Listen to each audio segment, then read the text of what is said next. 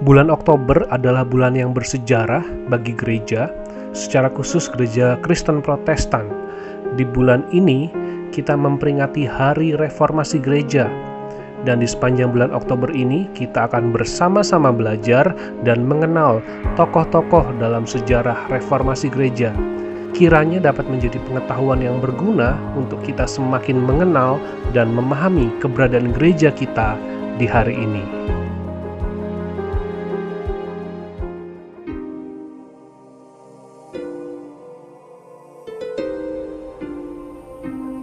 Namanya mungkin tidak seterkenal Martin Luther, dan pengajarannya pun tidak sebaik dengan Philip Melanchthon. Tetapi apa yang dilakukannya adalah hal yang penting. Ia dapat mempersatukan gerakan-gerakan reformasi, dan ia dapat memimpin di satu kota yang menjadi pusat kekristenan pada saat itu. Ia adalah Martin Bucer. Bucer lahir di dekat Strasbourg pada 11 November 1491. Pada usia 15 tahun, ia bergabung dengan biara Dominikan. Para biarawan seperti Bucer menjalani hidup dalam kemiskinan, hidup dalam kesucian, dan ketaatan. Tetapi mereka tidak mengisolasi diri. Mereka melakukannya di tengah-tengah masyarakat, mereka bahkan melayani di dalam komunitas-komunitas yang ada di sekitar mereka. Martin Bucer pertama kali mendengar Martin Luther pada bulan April 1518. Saat itu Bucer berusia 26 tahun dan Luther berusia 34 tahun. Dia terpikat oleh Luther, terutama keyakinannya bahwa kita dibenarkan hanya oleh iman, bukan dari kontribusi atau jasa kita sendiri. 3 tahun kemudian, dia tidak hanya meninggalkan Ordo Dominica untuk memberitakan Injil, tetapi ia juga meninggalkan sumpah biara dan memutuskan untuk menikah. Ia menikah dengan seorang mantan biarawati bernama Elisabeth. Sementara Luther memimpin Bucer ke dalam reformasi, Bucer dalam beberapa hal tidak sependapat dengan Luther, ayah rohaninya itu. Sebagian karena Bucer telah dipengaruhi oleh pengajaran dari Erasmus yang sangat dikagumi dan dihargai, terlepas dari perbedaan teologis mereka. Kecenderungan Bucer yang umumnya lebih inklusif dan ekumenis. Bucer lebih membuka diri dan menekankan pada persatuan, menjadikannya orang yang memainkan peran penting dalam gerakan yang lebih luas. Strasbourg menjadi pusat gereja Protestan sebagian besar karena andil dan pengaruh dari Bucer yang memperhatikan permasalahan-permasalahan yang terjadi, bahkan menghargai setiap perbedaan-perbedaan dengan pikiran yang terbuka. Salah satu pertemuan penting yang pernah diadakan oleh Bucer yaitu pada tahun 1529, di mana Bucer menjadi perantara antara Luther dan Zwingli tentang perjamuan Tuhan. Perhatiannya terhadap dua kubu ini membuat dia mengajak agar Luther dan Zwingli bisa duduk bersama-sama untuk berdiskusi. Bucer berharap untuk mencapai kesepakatan sehingga dapat menciptakan kesatuan dari dua kubu yang sama-sama menyatakan reformasi.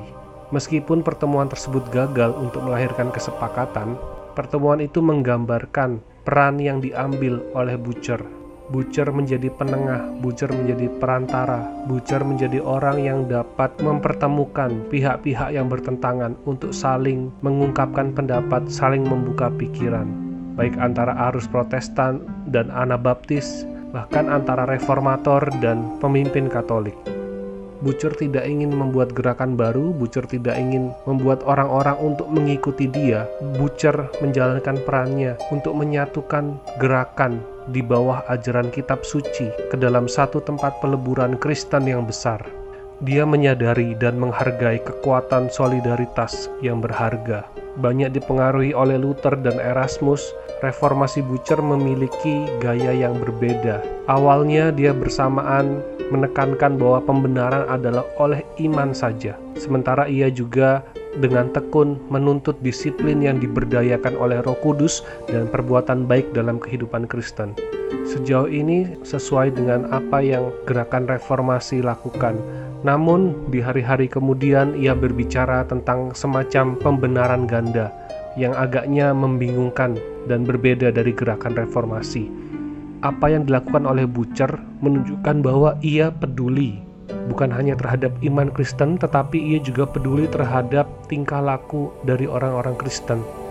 Akibatnya dia terus-menerus mengejar cara-cara disiplin gereja. Ia pergi ke pejabat di Strasbourg memohon untuk penegakan yang lebih ketat, dan ketika pemerintah menolak untuk memaksakan standar yang lebih ketat untuk ketaatan, dia membentuk kelompok-kelompok orang percaya di dalam gereja-gereja lokal untuk tujuan tanggung jawab dan disiplin gereja. Bucer juga berhubungan dekat dengan John Calvin. Setelah John Calvin diasingkan, John Calvin menyaksikan jenis disiplin gereja yang disepakati di Strasbourg dan dibangun di atas prinsip yang sama ketika ia kembali ke Jenewa. Calvin menghabiskan beberapa tahun bersama dengan Bucer untuk belajar dari apa yang dibuat oleh Bucer sambil menggembalakan jemaat sesama pengungsi Perancis. Pada tahun 1549, ketika Kerajaan Augsburg memaksa Protestan di Strasbourg untuk mengadopsi kembali kepercayaan dan praktik tradisional Katolik, Bucer terdesak dan bersyukur ia mendapat undangan dari Thomas Cranmer untuk mengajar di Cambridge, sehingga Bucer menerima undangan itu dan ia pergi ke Inggris menjadi profesor dan mengajar teologi di sana. Bucer meninggal 2 tahun kemudian, yaitu pada tahun 1551, sebelum dia dapat kembali ke Strasbourg. Banyak yang mengabaikan Martin Bucer. Mungkin pengaruhnya tidak sebesar Martin Luther dan Zwingli, dan pengajarannya tidak sebaik Melanchthon dan Calvin. Namun Martin Bucer memiliki peran yang penting. Ia memilih untuk menjembatani perbedaan-perbedaan dan memfasilitasi persatuan di antara para reformator. Ia sebagai perekat dan pemersatu gerakan reformasi. Biarlah semangat dari Martin Bucer boleh menolong kita untuk menghargai dan melihat perbedaan sebagai sesuatu yang memperkaya dan semakin menambah dan membuka wawasan kita. Tidak semua hal harus disetujui, tidak semua hal harus disamakan. Perbedaan bukanlah untuk memisahkan diri, perbedaan ialah untuk saling melengkapi, karena kita adalah anggota tubuh Kristus.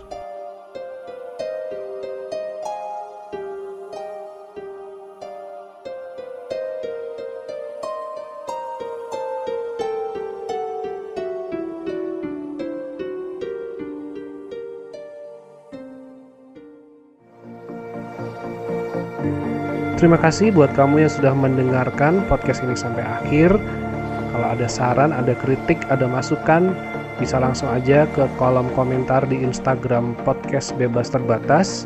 Kalau kalian ada pertanyaan mengenai iman Kristen, mengenai Alkitab, atau dukungan doa, bisa aja langsung DM di Instagram Podcast Bebas Terbatas. Tuhan Yesus memberkati.